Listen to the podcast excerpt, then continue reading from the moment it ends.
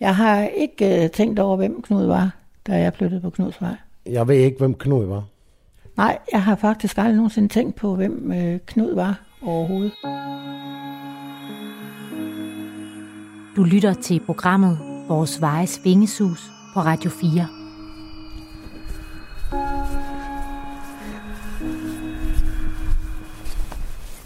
Det her er lyden af mine regnbukser. Jeg har nemlig iført mig regntøj fra top til tå, for det regner og blæser her i Ribe i Sydvestjylland, hvor jeg går rundt. Lige nu befinder jeg mig i et boligkvarter på en vej, hvor der på den ene side er røde murstens huse i to etager, og på den anden side er der en, en parklignende kirkegård. Jeg går her, fordi jeg er på vej hen til Knudsvej. Og det er jeg, fordi Knud, der lægger navn til vejen, har en ret vild historie. Så er jeg ankommet til Knudsvej. Det blæser en anelse, som I nok kan høre, så jeg tror lige, jeg vil prøve at se, om jeg kan finde noget læ. Det er, hvad man nok vil kalde en øh, temmelig almindelig villavej med røde murstenshuse, som kommer i par.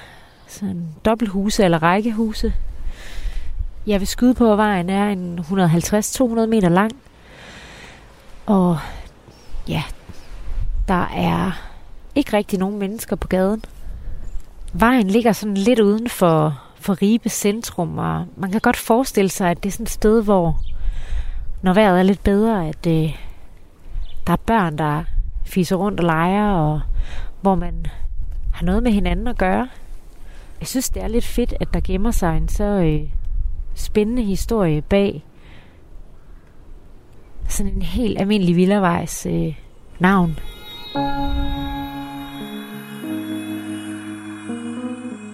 Vi går på dem, leger på dem, løber, bor og lever på dem. De danske gader og veje har i århundreder dannet ramme om vores liv. Men hvad ved vi egentlig om dem, og hvilke historier gemmer der sig bag deres navne?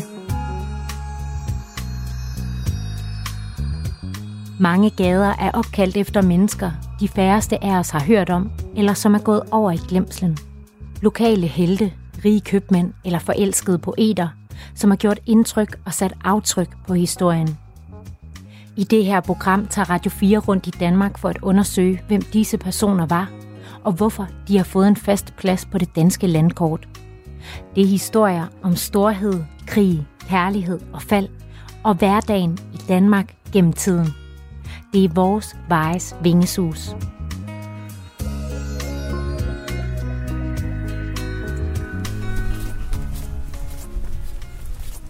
Jeg vil gerne vide, om folk her på Knudsvej egentlig ved, hvorfor deres vej hedder Knudsvej, og om de ved, hvem Knud Andersen var. Derfor har jeg hjemmefra ringet til nogle mennesker, som jeg kan se bor på gaden, og spurgt, om jeg måtte komme forbi til en snak. Det har Birgit og Henrik sagt ja til, så dem tager jeg hen til nu.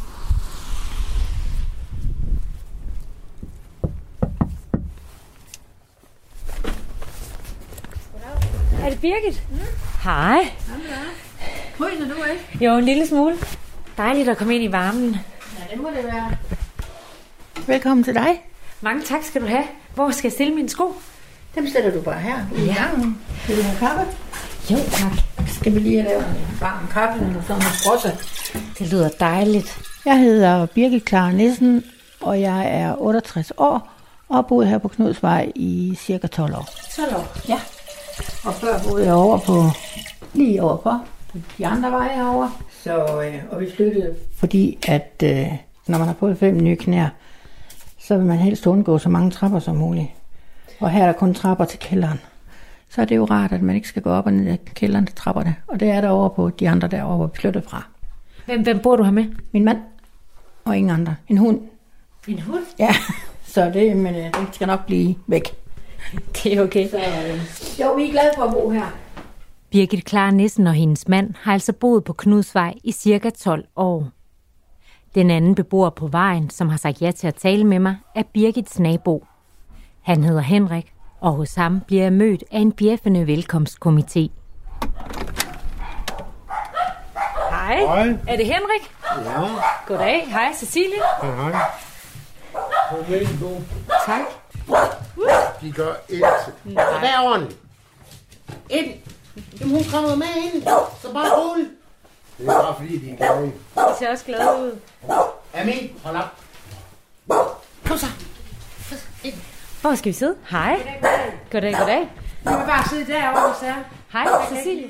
Kvinden, jeg hilser på, er Henriks kone Tina, som også er hjemme, da jeg besøger Henrik. Må jeg flytte stolen herover, så kan jeg sidde lidt tættere på dig? Yes. Du gør bare, hvad du kan. tak. Ja, det er helt Helst godt. øh. Nej, det er fint. Tak. Hvad hedder, hvad hedder hundene? Det er Polly. Det er chef. Og så er Mi og Tulle. Hvor, længe, hvor lang tid har I haft dem? Jeg hvor længe har vi haft dem? Jeg Fem er, år. jeg er fem. Så. Alle sammen? Nej, den lille hun er kun lige halvanden år. Så, så det er fint nok. Hej.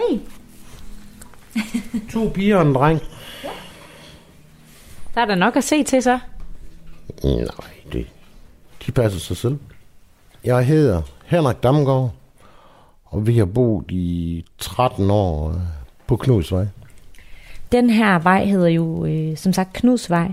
Har du tænkt over, øh, hvem Knud var? Nej, jeg har ikke tænkt over, hvem Knud var. Nej, jeg har faktisk aldrig nogensinde tænkt på, hvem øh, Knud var overhovedet. Kunne du tænke dig at vide det? Ja, det kunne jeg godt tænke mig. Så man bliver lidt interesseret jo. Så det kunne jeg godt tænke mig. Ja, det kunne jeg godt, når du spørger sådan. Hverken Birgit eller Henrik fra Knudsvej kender Knud Valdemar Andersens historie. Den vil jeg gerne fortælle dem, for bag navnet på den rolige villavej i Ribe gemmer der sig en historie om en ung mand, som kæmpede for Danmarks befrielse under 2. verdenskrig og var parat til at ofre alt for sagen. Hej Henrik. Hold nu kæft, det. Hva? Sikkert vejr. Hej. Jeg har fundet et sted herovre, hvor vi kan stå lidt i lag Okay. for øh, regn og blæst. Okay. En, der kan gøre mig klogere på Knuds historie, er Henrik Lundtofte. Jeg hedder Henrik Lundtofte, er historiker, leder for Historisk Samling fra besættelsestiden, som er en enhed under Sydvestjyske Museer. Henrik, øh, har du egentlig været på den her gade før? Det er mange år siden. Jeg har gået på gymnasiet her i Ribe for 30 år siden, så øh, jeg har været her, men det, det er længe siden sidst. Var det fordi, du kendte nogen, der boede her? Eller? Ja, der bor nogle af mine gode venner i, i nabolaget her simpelthen, så nede på Stadionvej, som ikke er så langt væk herfra, så ligger min arbejdspladses hovedadministration til Vestjyske Museet ligger jo lige endnu 500 meter ned ad vejen her på Tangevej. Så det er ikke helt fremmed. Nej, det er det ikke. Det er det slet ikke. Ved du egentlig, hvor lang tid den her øh, vej har eksisteret? Jamen, som Knudsvej har den eksisteret siden 1946, hvor, hvor byrådet i Ribe besluttede sig for at, at døbe den Knudsvej. Ved du hvorfor? Det har en masse at gøre med dagens hovedperson, nemlig Knud Valdemar Andersen, øhm, som blev dræbt her i ganske få hundrede meter herfra i 1945, februar måned, for næsten præcis 75 år siden. Inden Henrik Lundtofte og jeg dykker ned i Knuds historie, vil jeg gerne vide, hvad Knudsvej er for et sted at bo. Jeg synes, at den, den her vej, det er øh, en dejlig stille vej, og det er øh, nogle lidt ældre beboere, der bor på vejen. Og der er stille og roligt, og vi kommer ikke hinanden ved alle sammen, men øh, vi hilser på hinanden og får en lille sludder, hvis vi mødes. Så er der nogen, man kommer mere sammen med end andre. Men øh, generelt er det en hyggelig vej, uden nogen form for ballade. Hvem kommer du sammen med her på vejen? Jamen, men dem vi kommer mest sammen med her på vejen, det er faktisk nogle ældre mennesker henne på, på enden af vejen. Et ældre ægtepar, som er 96 og 92, og dem har vi lært at kende på 30 år siden. Og der lovede jeg dem faktisk, at jeg ville passe dem, når de blev gamle. Og det må man jo sige, de er blevet nu, så nu er min opgave jo at passe godt på dem, handle på dem og køre på dem og gøre det rent på dem og så videre, så videre. Ja. Hvordan kan det være, at øh, du for 30 år siden besluttede dig for, at øh, du ville tage dig af dem, øh, når de blev gamle? Fordi at øh, jeg er sådan en type, der altid hele mit liv har øh, været sådan et menneske, der har øh, sat andre frem på mig selv. Og så fik jeg brystkræft, og øh, så har jeg fået fem nye knæer. så måtte jeg jo holde som social- og sundhedshjælper, og så ligesom det sidder i mig, og har altid siddet i mig det der med, at man hjælper andre inden en selv. Så det er kommet helt naturligt. Og jo ældre de for eksempel er blevet hen på vejen, jo mere er der jo blevet, kan man sige, at hjælpe dem med. Altså, jeg har altid været en type, jeg er med i en, nogle venneforeninger og så videre, og så videre.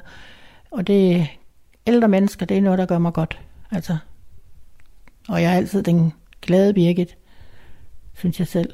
Så. Knudsvej, det er et godt sted at bo, og på grund af, at vi har hunde, og vi har skønne naturområder her rundt, lidt øh, syd fra os. Og så er det ikke langt ind til by. Og det er tæt på min deltidsarbejdsplads, og det er Sydvestjysk Brandvæsen hernede, 700 meter herfra. Hvad laver du der? Der er brandmand. Hvor længe har du været det? 15 år.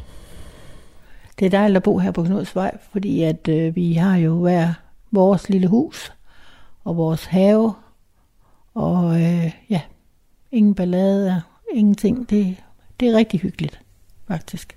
Og vi kunne ikke tænke os at bo nogen andre steder. Henrik og Birgit er glade for at bo på Knudsvej i Ribe. Men hvem var Knud Valdemar Andersen, som vejen er opkaldt efter? Det spørger jeg historiker Henrik Lundtofte om. Knud Valdemar Andersen var en af de her unge modstandsfolk, som kommer tidligt ind i modstandsarbejde. Knud ender med at være en sabotageleder her i Ribe, og øh, det vi ved om Knud, det var, at han var en af den slags unge modstandsfolk, som havde nogle meget store nationalt brede idealer. Unge modstandsfolk, som er ekstremt nationalt sindede, og som var parat til at sætte alt på spil for at, at efterleve dem. Ifølge Henrik Lundtofte var Knud altså en ung modstandsmand, som var leder af den lokale sabotagegruppe. Her kæmpede han for de idealer, han troede på, og var parat til at dø for. Jeg spørger beboerne på Knudsvej, Birgit og Henrik, hvad de tænker, når de hører det. Jeg tænker, det er lidt underligt, at, at det er sådan, det er, fordi det har vi jo aldrig tænkt på. Altså, vi har jo bare tænkt på, at det har været et stort stykke jord, der er blevet udstykket til en, en gård måske, der er blevet udstykket til en masse jord, og så er huset blevet bygget, og så er det det. Jo, men det, det er da interessant at høre om, at det, det er vores vej, den er opkaldt efter. Men det er jo ikke dem, man har gået og regnet med. Gået og spekuleret over, men det er jo historie, jo. Jamen, jeg tænker da, at, at uh, et eller andet sted er det da lidt underligt at tænke, tænke på, at, uh, at det har været sådan en heldegærning, han faktisk har gjort. Øh, fordi det har man jo aldrig haft nogen fornemmelse af, af noget som helst. Jeg har slet ikke tænkt i den retning overhovedet. Så øh, det synes jeg der er lidt spændende, synes jeg. Og, og det, det sætter da nogle tanker i gang, kan man sige, selvom det er så mange år siden øh, når man ligesom Knud gik ind i modstandsbevægelsen, så vidste man jo godt, at, at øh, det indebar en risiko, at det kunne koste en livet. Og man kan på den måde sige, at Knud han var i en eller anden udstrækning parat til at ofre sit liv for, for det, han troede på, og for at befri Danmark øh, fra nazisterne. Hvis vi kigger på det her med at være parat til at ofre sig, hvad ligger der i det for dig? Jamen, vi offrer os jo, når vi er ude til brand når vi skal gøre et eller andet uh, for at redde liv. Jo. Ja, for du er brandmand. Hvad er det, man, øh, hvordan er man villig til at ofre sig, når man er brandmand? Hvad ligger der i det? Jamen, hvis det er nogen, der er ved at brænde ind af det, jamen, uh, vi gør jo alt for at få dem ud. Jo. Og det samme med færdselsuheld, jamen, der skal vi også have dem ud i. Og der er 10 minutter, vi har fra alarmen går til, de skal være ude. Hvorfor 10 minutter? Det er noget med overlevelsesevne. Så efter 10 minutter, så, øh, så er det... Så går det ned af. Det går ned af med, hvor gode chancer der er, og hvor svært kvæstet de er. Hvorfor er du brandmand? Det er et godt kammeratskab. Og så kan jeg godt lide at hjælpe andre. Det er i nød. Det med at ofre sig, tror jeg, øh, du skal spørge mine børn om. For jeg tror faktisk, at de tænker, at jeg offrer mig meget for andre mennesker før jeg tænker på mig selv. Hvor jeg jo ikke føler, at jeg offrer mig. Det er jo bare noget, jeg synes. Det gør jeg bare, fordi jeg synes, det er rart og, og så videre. Men det er jo en helt anden måde at ofre sig på, kan man sige. Hvad er det, du har, øh, hvad er det, du har brugt din tid på, øh, når du siger, at du øh, bruger tid på andre? Det, der har brugt mest af min tid, det er jo at være i venneforeningen på plejehjemmet, fordi der foregår noget faktisk hver dag. Og der har jeg så må sortere i tingene, og jeg, altså den venneforening er kun om torsdagen, og det er hver torsdag. Den første torsdag, der er det musik, og anden torsdag er det gudstjeneste, tredje torsdag er vi ude og køre med de ældre i øh, busser, og den fjerde torsdag, der er der banko. Og der bliver så handlet, og så spiller vi banko ligesom altså andre mennesker. Og der går jo så også noget med handlen til banko, og hvis man synes, man har lyst til at komme til musik om mandagen, og det har man, så, når man er sådan en som mig, jamen så kører jeg også over mandagen. Og øh, skal der pyntes og ditten og datten, jamen så ved de også, at så er jeg der. Og så har jeg haft en ældre dame derovre, som faktisk jeg har følt lidt som min mor, øh, som jeg har kendt i 10 år, som jeg har været, hvad man nu kunne være for sådan en dame, men hun er da så desværre død for et halvt års tid siden. Og øh, hende savner jeg, og, og derfor har jeg heller ikke fået øh, samme forhold til, til plejehjemmet, efter hun ikke er der mere. Du er jo lige fat i, du er jo lige fat i din halskæde nu. Fordi at øh, da hun døde, der var der selvfølgelig nogle to børn, og øh, de har selvfølgelig været glade for alt det, jeg har gjort, for jeg har offret mig. Det må jeg sige. Altså den tid, hvor hun var rigtig syg, der offrede jeg mig, fordi der sad jeg derovre hver dag fra kl. 2 til kl. 10 om aftenen til nattevagten kom, eller dem, der sidder der om natten for at passe på hende. Og jeg opfrøjer mig også meget psykisk på, at øh, vi fik snakket med hende om, hvad tøj hun skulle have på, og hvad sangen der skulle synges, og, og så videre, så videre, så videre. Og, og det med halskæden, det var jo så, da vi havde været til bisættelse, så var vi til noget kaffe bagefter, og så øh, den ene af hendes sønner gav mig et stykke køkkenrulle i hånden, og sagde, at den skulle jeg tage med hjem, og jeg skulle først åbne den, når jeg kom hjem. Og så var det sådan en lille halskæde, som hun havde på altid. Hver eneste dag havde hun den på. Men bare ikke i graven, kan man sige. Og den har de så pakket ind, og den fik jeg så. Så den har jeg med, og jeg kan mærke den gang imellem, når jeg tænker på en, så skal jeg sådan lige nuller den der lille kæde, og så, så er hun der igen. Hvordan har du det med, at det potentielt øh, kan koste dig livet også at, at være brandmand? Det er ikke noget, man går og spekulerer over. Er det ikke det? Nej, det er det ikke. Det er Hvorfor ikke? Noget, vi, jamen, det er ikke noget... Øh, jamen, det går man ikke spekulere over. Så når det skal reddes noget, øh, jamen, så gør man, når det er dyr og mennesker, så, så redder vi det, vi kan redde. Er det fordi, det vil være svært at gå og tænke på til hverdag, at ens job indebærer en vis øh, risiko? Jamen, man kan jamen, alle job, de har jo en risici, så, jamen, så kan du ikke engang sætte den i en bil, så jo der, der kan du også komme til skade, jo. Så det er jo ikke noget, du går og spekulerer over. Du fortæller, at du hjælper andre mennesker, og at selvom det ikke føles som et offer for dig, så er det, kan du godt se, at det nok er et offer, og det er i hvert fald, du giver noget af din tid, som du måske kunne have brugt anderledes. Hvorfor er det, at du gør det?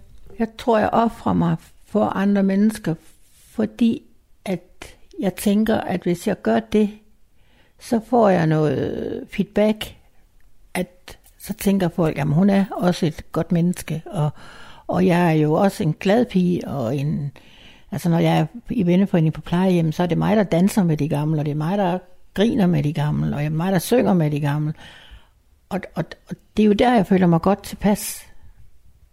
Du sagde, at det, så, så, så vil folk se dig som et godt menneske. Hvad ligger der i at være et godt menneske for dig? Ja, det er da det sværeste spørgsmål, du næsten kan stille mig, fordi at jeg har det meget med, at jeg skal bevise over for mig selv, at jeg er et godt menneske. Og det gør jeg jo ved, at jeg gør noget, hvor jeg kan få øh, noget positivt tilbage. Sådan har hele mit liv været. Hvorfor skal du bevise det?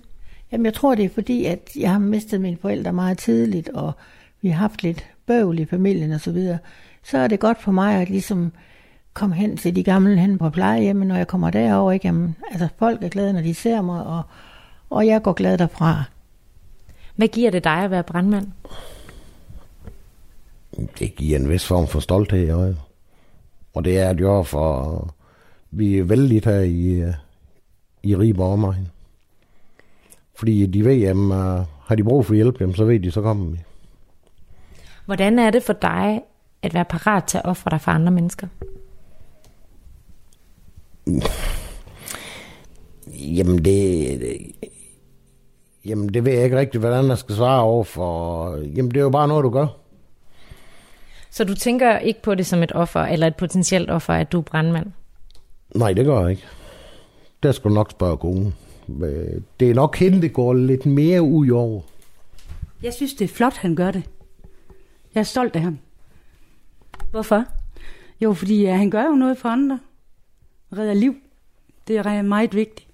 For at forstå, hvorfor Knud bliver leder af en sabotagegruppe under 2. verdenskrig, og hvorfor han er parat til at sætte sit liv på spil for sit land, spørger historiker Henrik Lundtofte, hvad Knuds baggrund er, og hvad det er for et Danmark, han lever i.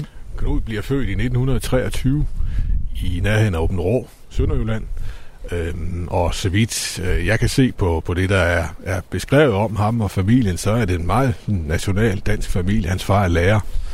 Øhm, og øhm, jeg tror godt, man kan sige, at han bliver, han bliver opdraget i sådan en meget dansk sindet ånd, øhm, som øhm, man jo eller en del gør på det tidspunkt i Sønderjylland, hvor, hvor genforeningen, som vi kalder den, øh, ligger så tæt på.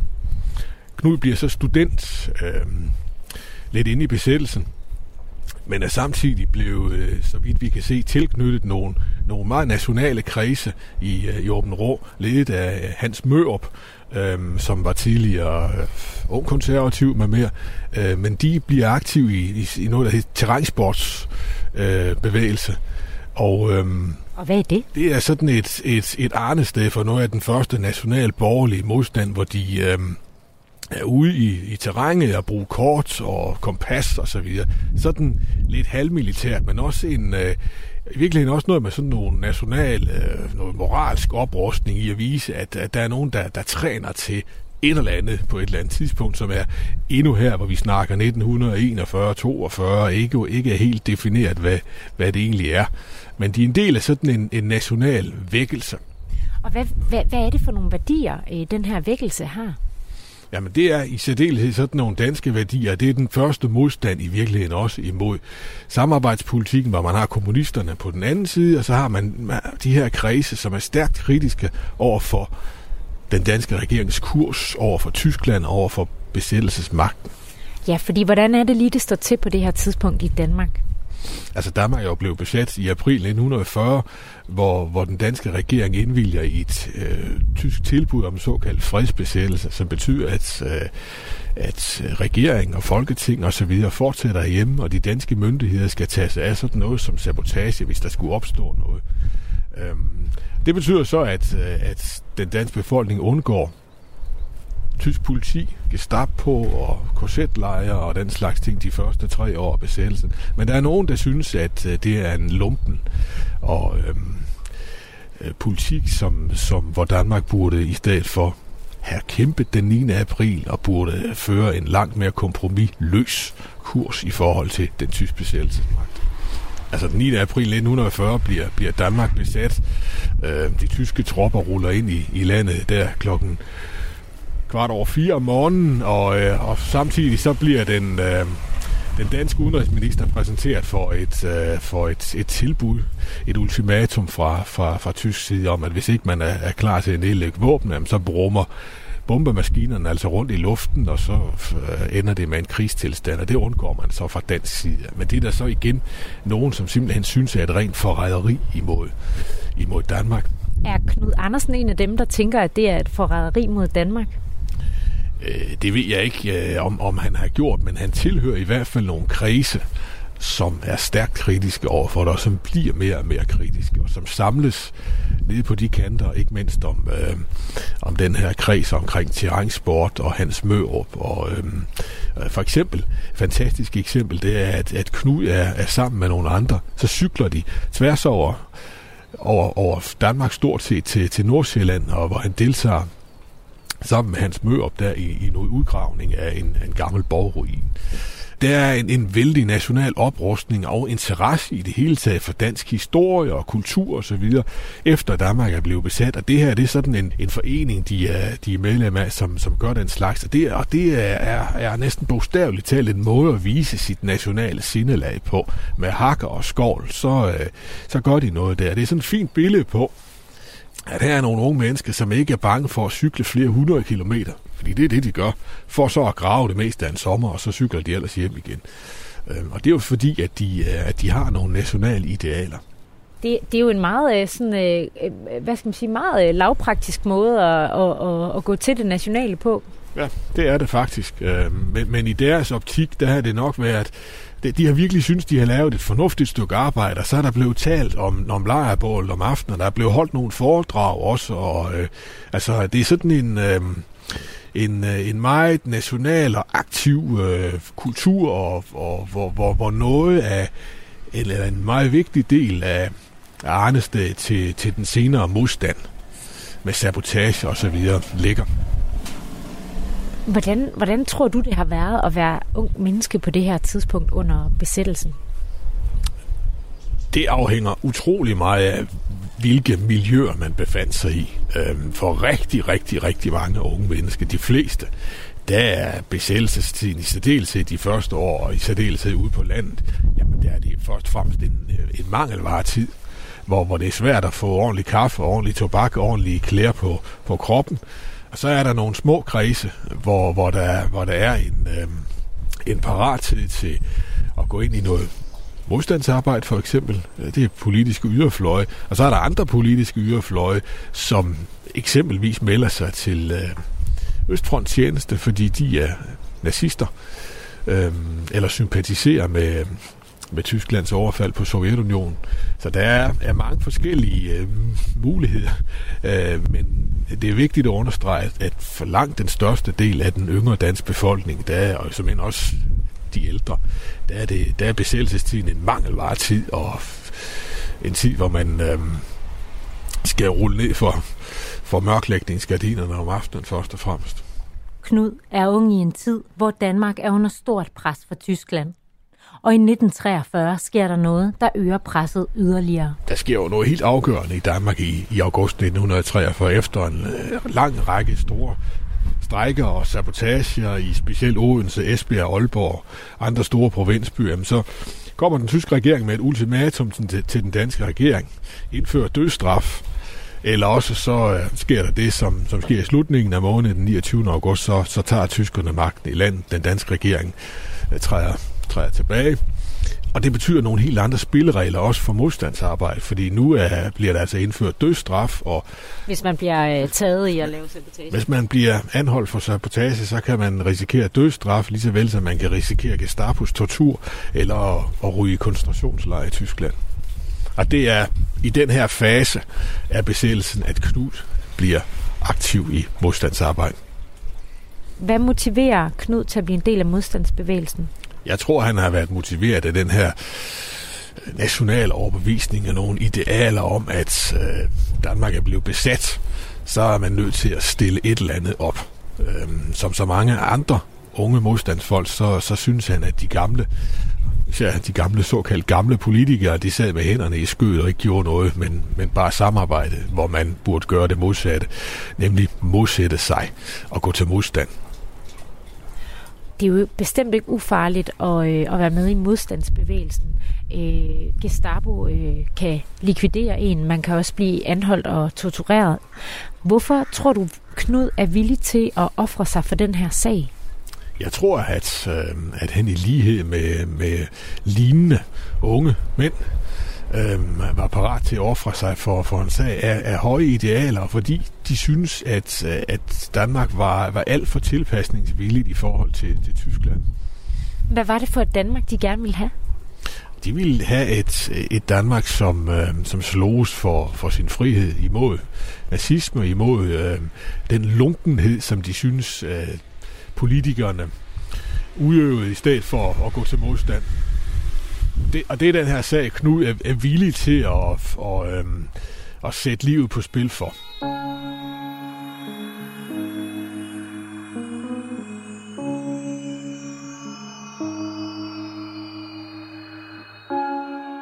Du lytter til vores vejes vingesus på Radio 4, hvor jeg i dag besøger Knudsvej i Ribe. Her fortæller historiker Henrik Lundtofte, at Knud lever i et besat Danmark, hvor nazisterne og deres politiske politi Gestapo, har mulighed for at sende danskere i koncentrationslejre eller torturere og henrette dem, hvis de for eksempel har begået sabotage. Det er altså livsfarligt at være en del af modstandsbevægelsen, men det holder ikke Knud tilbage. Han er parat til at ofre sig for Danmark. Det var i midten af 40'erne under ganske særlige forhold. Men hvad er vi villige til at betale den højeste pris for i dag? Det spørger jeg beboerne på Knudsvej, Henrik og Birgit om. Ja, det er ikke nogen, der skal gøre med familie noget. Så er jeg klar til at ofre. Det er ikke nogen, der skal røre min familie, fordi så, er, så, så skal jeg nok være der. Dem, øh, dem er du parat til at ofre alt for? Ja, det er. Hvorfor? Det er jo dem, man holder af. Så... Og det tror jeg nok alle, de vil. Det er nok noget, der ligger i danskere. Hvad tænker du om det her med, at der er nogle mennesker, der vælger at, eller er parat til at betale den ultimative pris for en sag, de er parat til at ofre sig for noget, de tror på? Jeg tænker, når du stiller mig det spørgsmål, at det vil jeg personligt aldrig gøre. Øh, jeg vil aldrig nogensinde sætte mig selv i en situation, hvor chancen kunne være, at jeg mistede livet, for eksempel. Det er jeg trods alt for glad for livet til, men jeg, og det kan jeg jo godt se, det er hyklerisk, fordi at, øh, vi er jo glade nok for, når soldater passer på os, og sådan en som Knud, som, som har kæmpet for vores sag. Men jeg må sige, hvis jeg skal være ærlig, så, øh, så vil jeg ikke selv gøre det. Så der er ikke noget, der kan få dig til at, at være parat til alt, ligesom Knud var? Nej.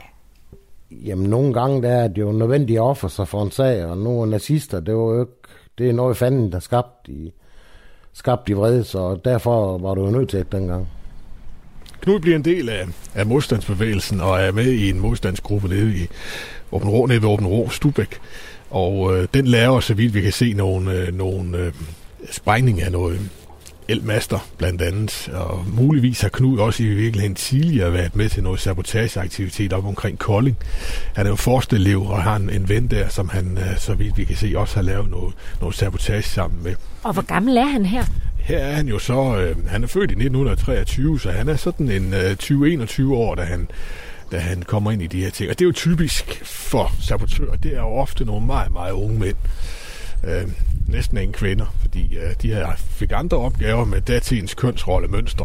Så det er unge mænd i 17, 18, 20 års alderen. En ung på, på 20, 21 år er jo mere dristig og har et eller andet sted mindre at tabe end familiefaren på 35-40 år, som, øh, som skal tænke på, på børn og på, på konen og så videre. Det er, det er de unge her, og det er også derfor, at man kan sige, at de har måske også øh, nogle mere upolerede idealer nogle gange, og samtidig øh, er de måske heller ikke så bevidste om, hvad det er, de egentlig risikerer. Jeg tror, man er villig at tage op på sig, når man er ung. Jeg tror ikke, man har så meget i sin rygsæk, som man får videre i sit liv af glæde og, og sådan nogle ting. Og så tror jeg måske også dengang, at der var der følte de fleste vel næsten, at de var nødt til det på en eller anden måde. Når man er ung, så tror jeg nok, man er mere fanden i voldsk, end man er nu, når man er, når man er oppe i alder. Hvad tror du, det skyldes? Jamen, der har man jo ikke så meget livserfaring. Det ved jeg da for mig selv af. Man tænkte jo ikke over ting, der var ung, jo. Det var fest og farver og det. Der spekulerede man jo ikke sådan over ting. Gør du det nu? Nej, ikke så meget. Tror du også, man måske er mere idealistisk, når man er ung? Ja, jeg tror bestemt, man er mere idealistisk, når man er ung. Når man, jo ældre man bliver, jo, jo mere vender det, tror jeg. Er det noget, du selv kan genkende? Ja, det kan jeg jo. Blandt andet jo også det, jeg siger, at, at man sætter nogle andre værdier, jo ældre man bliver. Man bliver faktisk helt bange, når man tænker, hvor gammel man er. Og, og som min mand, han siger, jamen jeg blev der 70, det er der jo mange, der ikke gør. Jamen, jeg tror, at man, man tænker mere over, at øh, det kan slutte hvornår. Det ved jeg godt, det kan det også, når man er ung. Men man tænker, man når nærmere. Også fordi jeg føler, at de ældre hen på vejen. Jeg kan jo godt se, hvad de kan i dag. og hvad de kunne for bare fem år siden, ikke også? så begynder jeg jo også ligesom at tænke med mig selv, jamen altså, jeg skal også se at nå andet end, end være noget på andre. Jeg skal også til at være lidt for mig selv. Og det, øh, det tænker jeg sådan på, og ja, jeg håber, jeg kan fuldføre det. Knud han har været involveret i, i, i sabotagearbejde, og begynder så at, at være i Gestapo søgelys. Så i juni 1944, der går øh, Gestapo i, i aktion, men øh, det lykkes Knud at, at flygte fra, fra sin hjemmeegn dernede i, i, i, i Røllum. Og øhm, så beslutter modstandsbevægelsens ledelse i Sydjylland at sende ham nogle andre steder hen.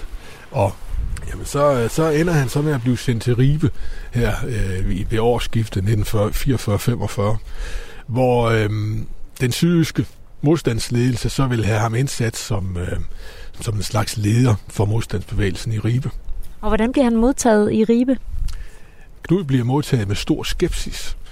Man kan jo nok også forestille sig, hvorfor der kommer dels en 21-årig til, en ganske ung mand. Det kan godt være, at han allerede har nogle, nogle erfaringer, men så er der også efterhånden opstået en, en modstandsbevægelse her i Ribe, og den har været udsat for nogle optrævlinger af Gestapo i øvrigt i, i flere omgange. Så jeg tror, man har været nervøs for, at, at, at sådan en ung mand kommer. Så kan du også forestille dig, at... Øhm, at det i det hele taget er en, en problematik, man kan se fra andre byer af. For at undgå, at folk blev taget, så flyttede man dem rundt. Men så skulle de altså så kunne sætte sig i respekt, og de skulle kunne blive anerkendt af modstandsfolkene rundt, hvor de, hvor de nu blev, blev sat hen. Og det var ikke altid, de gik øh, for sig uden gnidninger.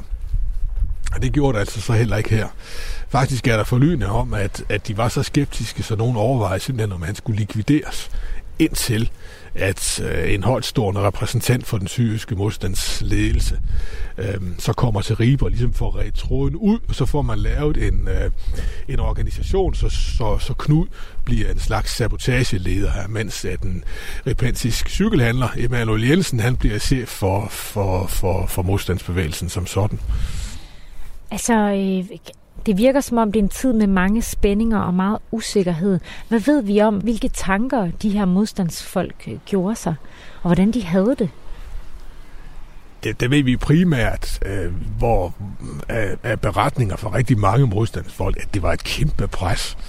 Og det der liv, de lever, mange af dem, der lever illegalt, er jo langt fra, hvad man har set på filmlærer, hist og pist. Altså, det er, det er slidsomt, og det er trist. Faktisk så skriver Knud også om det på et tidspunkt, hvor han, øh, hvor han beskriver, hvordan han ikke, må kun, øh, han ikke kan kontakte nogen af sine gamle venner, fordi han altså er under jorden. Så altså, det kan være ensomt. Og det har det ganske givet også været for sådan en som ham at, at komme til, til, til Ribe her i, i, i begyndelsen.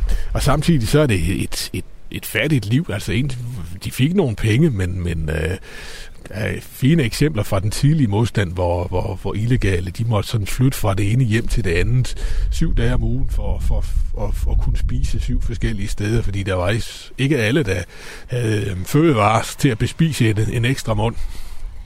Og hvad var det Knud og hans del af, af modstandsgruppen, hvad var det for nogle opgaver, de varetog? Den alt overskyggende vigtigste opgave på det her tidspunkt, og det som Knud sætter gang i, det er jernbanesabotage. Fordi det har de alligevel bedt den danske modstandsbevægelse om, så vidt muligt at genere de tyske troppeflytninger fra, fra Norge ned gennem Danmark og så videre til, til slagmarkerne i Europa. Og de allierede, hvem er det? Ja, det er i det her tilfælde, så er det, er det den britiske-amerikanske overkommander. Så det, de gør, det er altså at lave jernbanesabotager hernede ved Viding for eksempel, og springer øh, øh modstandsbevægelsen, springer blok poster og vandtårn og så videre på, på jernbaneterrænger rundt omkring. Alt muligt for, for at genere og forsinke den tyske togtrafik, så generer man selvfølgelig også den danske, men, øh, men det, det, det tog de jo så med. Øhm. Var der egentlig noget særligt ved, øh, ved det her områdes øh, jernbaner? Øh, noget særligt strategisk? Er det et særligt strategisk vigtigt punkt for nazisterne? Jamen det er det sådan set, fordi man har, øh, man har to længdebaner, så at sige, ned igennem Jylland, øh, som, som kan føre til, øh, ned til Europa og til, øh, til slagmarkederne. Den ene, den, er, den mest befærdede, det er den, der går over mod øst, men så er der også den vestlige her mellem Riber og Tønder og videre ned. Og det er den, som, øh, som Knud og hans kammerater primært forsøger at ramme. Og øh, siden har man diskuteret meget efter krigen, hvad, hvad, hvad jernbanesabotagen betød. Øh, det var ikke altid, det lykkedes at koordinere det så godt, så, øh, så, så det var for effektivt, som, som det måske kunne have været. Men, øh, men de forsøgte at gøre noget, og det er, er Knud en, en, en del af. Ved man, hvad han, hvad han sådan øh, fik udrettet? En af, en af de sabotager, Knud var med til at forsinke øh, en, en troppetransport en, et par døgn eller tre, så vidt jeg husker. Og det var den, vist nok også den mest effektive, han var involveret i, og i det hele taget ganske effektiv. Men, men, øh, men det var ikke det helt store, det fik af betydning? Det kommer an på, hvad man lægger i betydning, fordi øh, øh, jernbanesabotagens militære strategiske betydning var nok ikke så stor, men det var den måske mere politisk, moralsk for, øh, for modstandsbevægelsen og, og for Danmark, og så sendte man jo et signal til de allierede om, at man faktisk forsøgte at gøre det, de havde bedt om. Så Knud her har sat gang i jernbanesabotage her i Ribe, og har jo også været forsøgt at få, få nyt liv i et illegale blad, som hedder Ribeposten. Men i slutningen af februar 1945, der sker der så noget, som forandrer alting.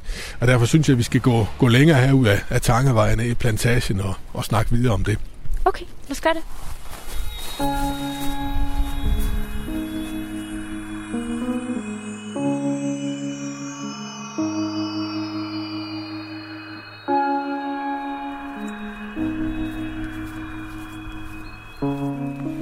Henrik, øh, hvor er vi henne nu? Nu er vi i uh, Tange Plantage i nærheden af, af Ribe, lige i udkanten. En, uh, en fin lille plantage her med lidt fuglesang, selvom det er regnvejr. Um, og herude skete der, skete der noget um, dramatisk den 28. februar 1945. Der sker det, at Gestapo den dag uh, er i gang med en, uh, en ratcha i Ribe.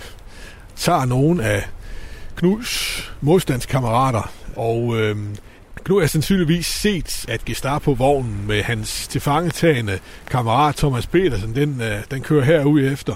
Og øh, ude i plantagen derude, der, der har de øvet sig, og, øh, og Gestapo mener også, der er et våbenlager i sådan en, en, øh, en skovløberhytte herude. Øh, og, altså det er Knuds gruppe, der har øvet sig herude? Det er lige præcis, øh, øh, hvad det er. Så Knud han følger dem, øh, følger dem herud, øh, sandsynligvis for at rekognosere. Historien blev fortalt i efterkrigsårene, at han ville befri sin kammerat. Men, men formentlig så, så vil han øh, finde ud af, hvad, hvad der foregår herude, og ser så den her bil, hvor kammeraten er inde i, og hvor der sandsynligvis kun er en enkelt eller to Gestapo-mænd i, i nærheden. Og så forsøger han så simpelthen at spontant, tror jeg, at befri sin kammerat, og ender så med og blev skudt i gange selv under den her aktion, for han har ikke opdaget, at der er flere Gestapo-folk herinde i, øh, i plantagen. Der var i alt fire Gestapo-folk øh, på, på Ratsja i Ribe den dag. En af dem var en temmelig berygtet dansk-tysker, Niels Ries fra Herslev, som øh, var kommet ind i Gestapo i begyndelsen af 1944 og var berygtet øh, over en del af, af Sydjylland. Han var tidligere bokser, Øh, så man kan selv forestille sig, hvad det var for nogle metoder, han brugte under forhør. Niels Ries blev øvet henrettet efter krigen, men, men han er en del af den her ratcha i Ribe i, i februar 1945. Hvordan, hvordan ender sådan en øh, forsigtig modstandsmand som Knud, som har undgået Gestapo før, øh, i en situation, hvor han er alene med fire Gestapo-agenter?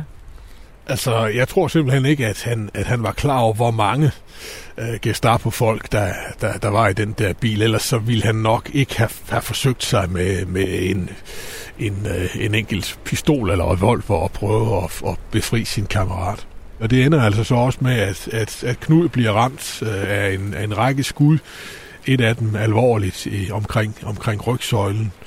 Så Øh, det er den dramatiske afslutning på hans, øh, hans korte modstandsvirke her i, i Ribe. Og det er altså simpelthen øh, i det her område, hvor vi er nu? Ja, det er lige herude. Det foregår ude ved, ved, ved vejen herude ind til, eller om, omkring plantagen. Skal vi prøve at gå derud? Ja. Du fortæller, at han, øh, at han bliver skudt. Øh, hvad sker der så? Knud bliver skudt, alvorligt såret, og øh, indlagt på det tyske lazaret i, i Vojens, hvis han skal redde livet, skal han igennem en kompliceret operation, og det er til synligheden ikke noget, som tyskerne er parat til at, at iværksætte. I april 1945 blev han flyttet til, øh, til Frøslevlejren, altså tysk politis øh, fangelejr, og, og indlagt på, på sygestue dernede. Og ved man, om man prøver at forhøre ham, og, og om han bliver tortureret og så videre?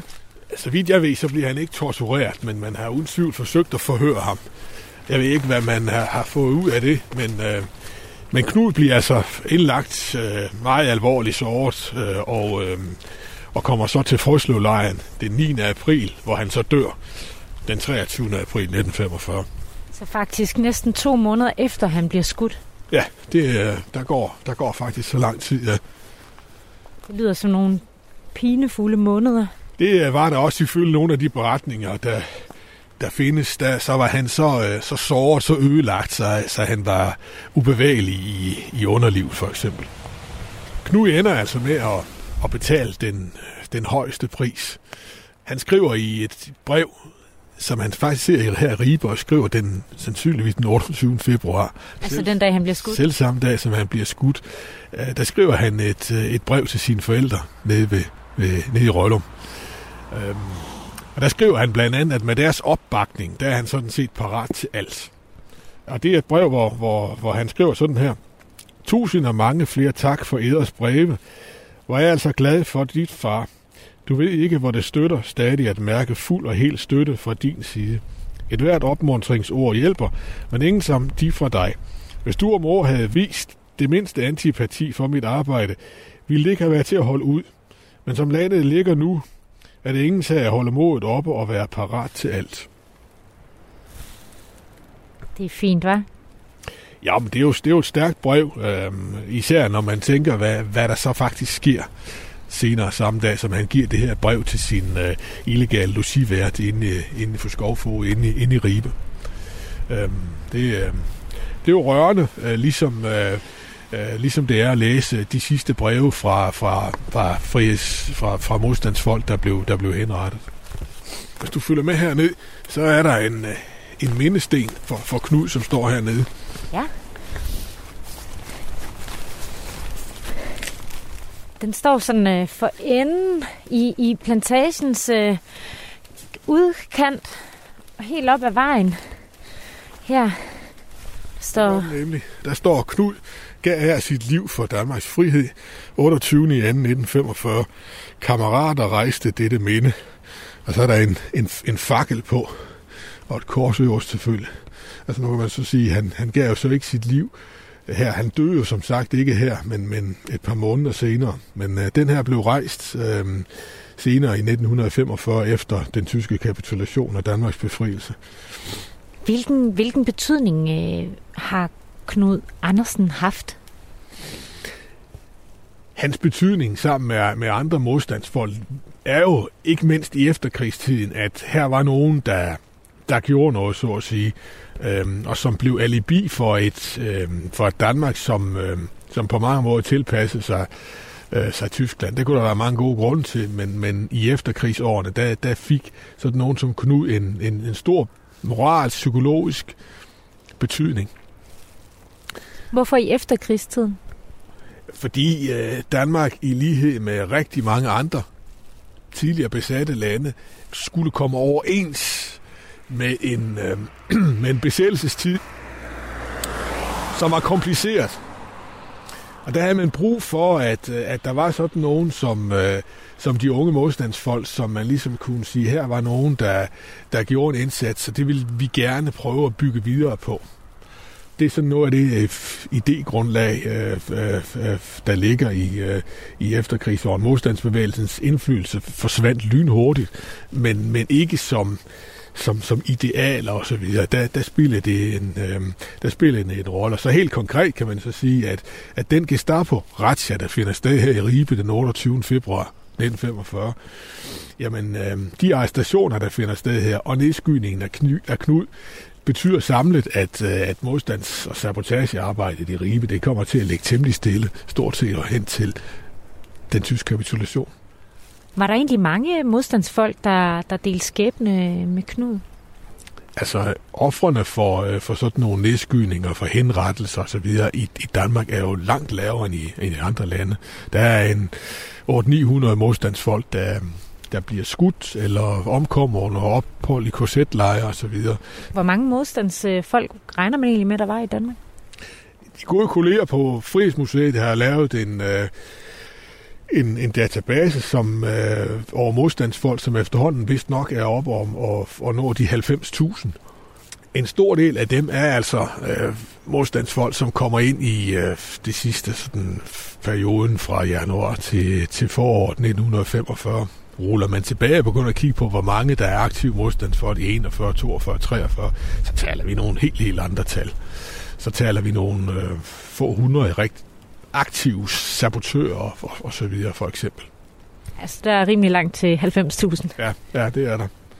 Synes du, at øh, Knud Andersen har gjort sig fortjent til en, plads på det dans- en fast plads på det danske landkort? ja, det synes jeg da. Det, er da, det var da smukt af, af Ribe dengang i, i 1947 og, og opkaldt vej efter ham. Tror du, tror du, der er mange her i byen, der kender til hans historie? Nej, det tror jeg ikke. Der måske den ældre generation, men, øh, men ellers ikke, så, så det er fint at få gjort opmærksom på den. Jamen, øh, tak fordi du vil gøre mig klogere på Knud Andersen, øh, der altså ligger navn til Knudsvej i Ribe. Velbekomme.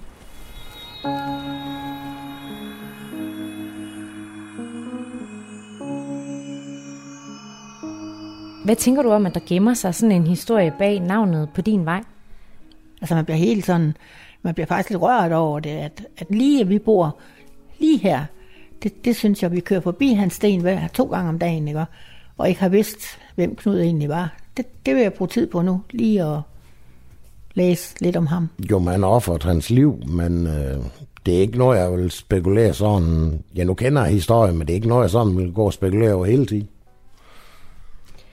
Hvad tænker du, øh, hvad tænker du om, når du hører om Knud og, og hans bedrifter?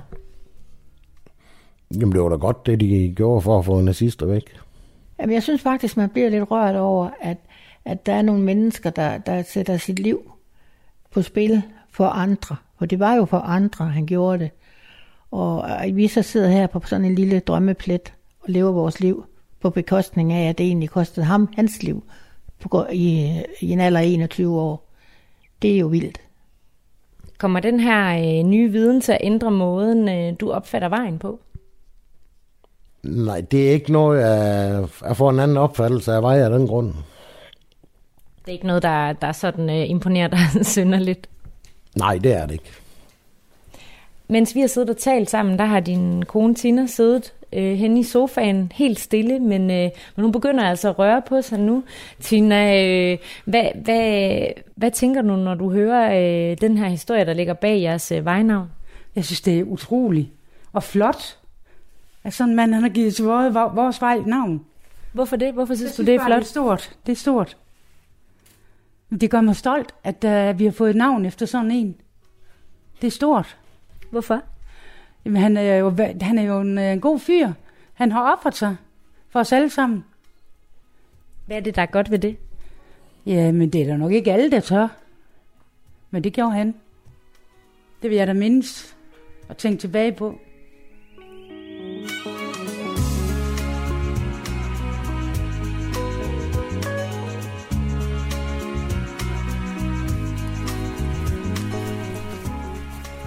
Det var historien bag Knuds vej i Ribe. En historie om at være parat til at ofre sig for en sag, man tror på. At der gemmer sig en dramatisk historie som Knuds øh, på en synledende almindelig villavej, kom bag på Birgit, Henrik og Tina, som bor her på vejen, og gjorde især indtryk på, på Tina og Birgit. Men der findes mange flere historier bag de danske veje og gadenavne, og dem vil jeg fortsætte med at lede efter og dykke ned i her i vores vejes vingesus.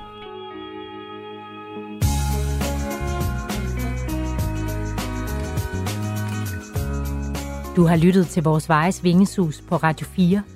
I programmet medvirkede historiker og leder af historisk samling fra besættelsestiden ved Sydvestjyske Museer, Henrik Lundtofte, og beboerne på Knudsvej, Birgit Klar Nissen, Henrik Damgaard og Tina Madvig Damgaard. Simon Kivitz stod for researchen, og det er mig, Cecilie Sønderstrup, som har tilrettelagt og redigeret udsendelsen. Hvis du vil genhøre programmet, kan du finde det på radio4.dk via Radio 4's app, iTunes eller hvor du ellers finder dine podcasts. Hvis du kender en vej, der gemmer på en god historie, så vil jeg meget gerne høre fra dig. Send dit tip til reportage radio4.dk. Vi høres ved.